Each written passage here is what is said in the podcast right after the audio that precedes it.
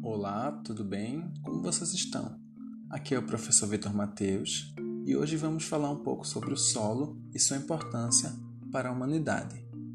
Desde muito tempo atrás, o solo nos oferece as condições para a nossa sobrevivência e ele permite que nós possamos trabalhar e que possamos também plantar, que é uma atividade muito importante para a nossa sociedade.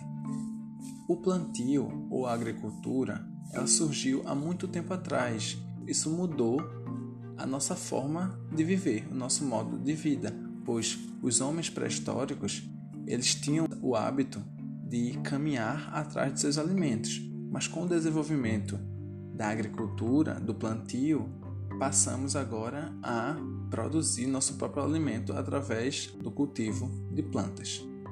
E durante todo esse tempo, o solo ele veio sofrendo transformações, juntamente com as transformações que o planeta estava sofrendo.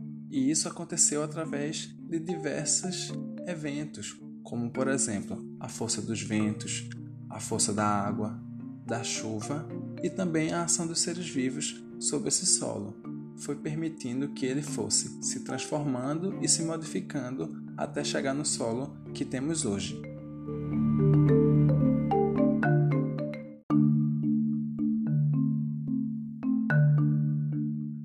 As rochas são os principais elementos que compõem o solo e a quebra ou fragmentação dessas rochas fazem com que o solo também mude. E isso acontece porque os três tipos principais de rochas, que são as rochas ígneas, as sedimentares e as metamórficas, quando sofrem a ação da natureza, elas podem se transformar em outro tipo de rocha, e com isso o solo vai mudando com o passar dos anos.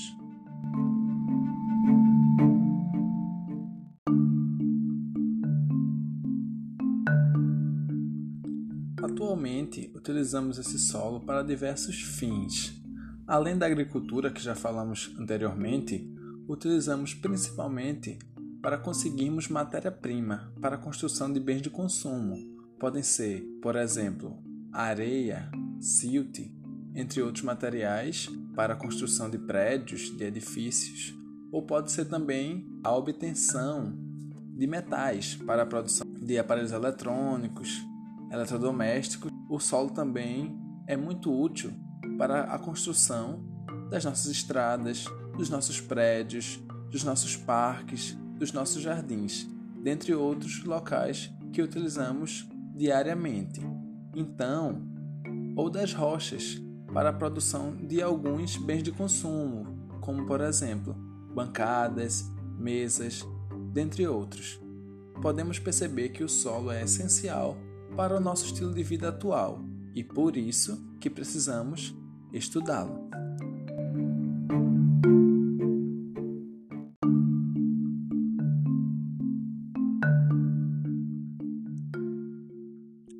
Temos três tipos principais de solo e suas diferenças surgem de acordo com o tipo de rocha que foi quebrado, que foi fragmentado para a formação desses tipos de solo.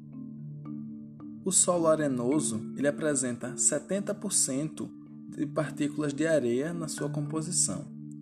Os grãos de areia eles são relativamente grandes e isso faz com que a água, quando caia sobre esses grãos de areia, consiga passar facilmente para as camadas mais profundas da Terra.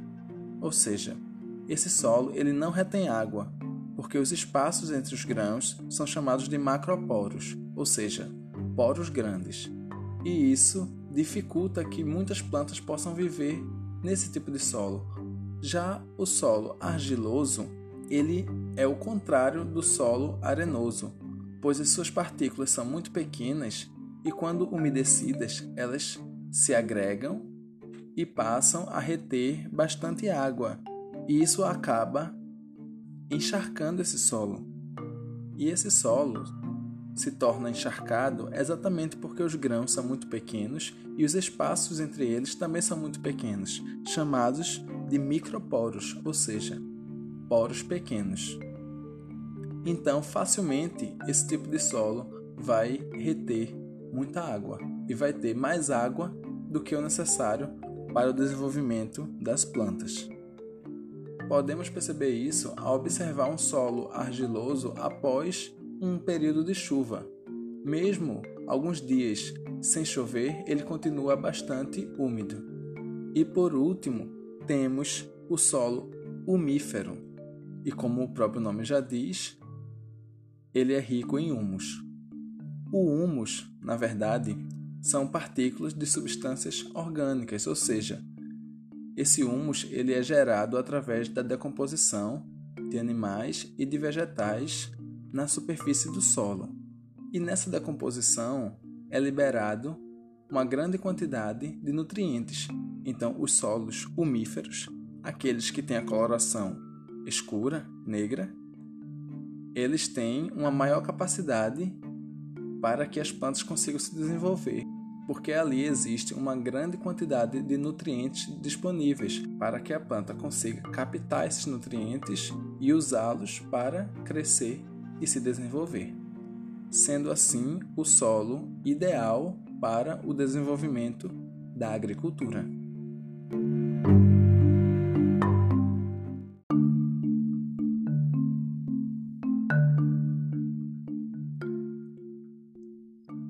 A agricultura é uma das principais práticas econômicas no Brasil, tendo como principais culturas o milho, a cana-de-açúcar, o café, a laranja e, em especial, a soja, no qual o Brasil é um grande exportador desse produto.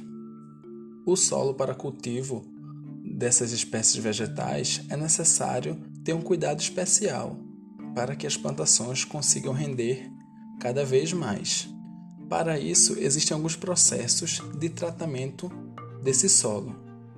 Um deles é a aração, que o objetivo desse processo é remexer, revolver o solo para que ele fique mais fofo e com isso facilite a entrada de água e de ar, para que as plantas consigam realizar as trocas gasosas e também a água necessária para seu desenvolvimento. Esse processo pode ser feito de forma manual, feito por pessoa ou com maquinário como tratores. Um outro processo é chamado irrigação. A irrigação tem por objetivo acrescentar água ao solo quando este está seco, ou seja, em plantações que estão em regiões muito secas é necessário adicionar um pouco mais de água para que as plantas consigam se desenvolver melhor. E esse processo pode ser feito também de forma manual, quando a plantação é pequena, ou através de sistemas de irrigação para grandes plantações, ou até mesmo a construção de açudes. Um outro processo, que é o contrário da irrigação, é a drenagem. Existem alguns solos que conseguem reter muita água e para que a planta consiga se desenvolver de forma satisfatória, parte dessa água precisa ser retirada pois quando esse solo está alagado, dificulta o desenvolvimento das plantas, principalmente as trocas gasosas.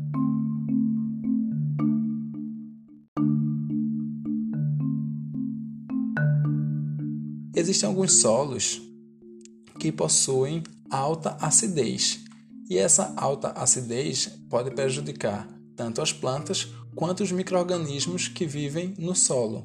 Então, para resolver esse problema, é preciso fazer o processo de calagem.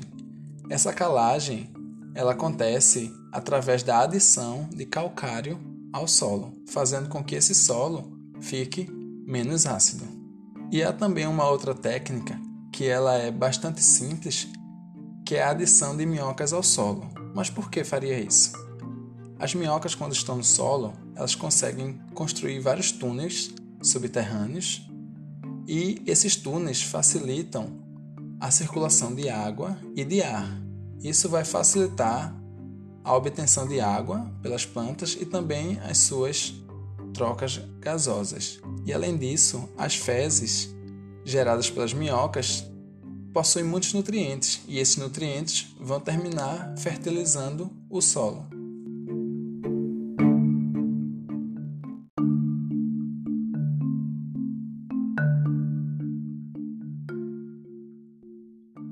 Assim, percebemos que o solo é bastante importante para nós. Porém, existem algumas práticas humanas que prejudicam a qualidade do nosso solo. Uma delas é a criação de lixões. Lixões são formas indevidas de destinação do lixo, ou seja, esse lixo fica a céu aberto, atraindo diversas pragas, e esse material em decomposição acaba formando um líquido escuro e mal cheiroso chamado de chorume. Esse chorume ele contamina o solo e pode alcançar os lençóis freáticos, que são grandes reservatórios de água subterrâneos, e essa água contaminada acabar trazendo diversas doenças. Uma outra prática que pode contaminar bastante o solo é o uso exagerado de agrotóxicos durante as práticas agrícolas. Agrotóxicos são substâncias químicas que têm como objetivo matar pragas que podem estar nas plantações, mas esse material químico tóxico também pode ficar no solo e assim contaminar os alimentos que vão parar na nossa mesa.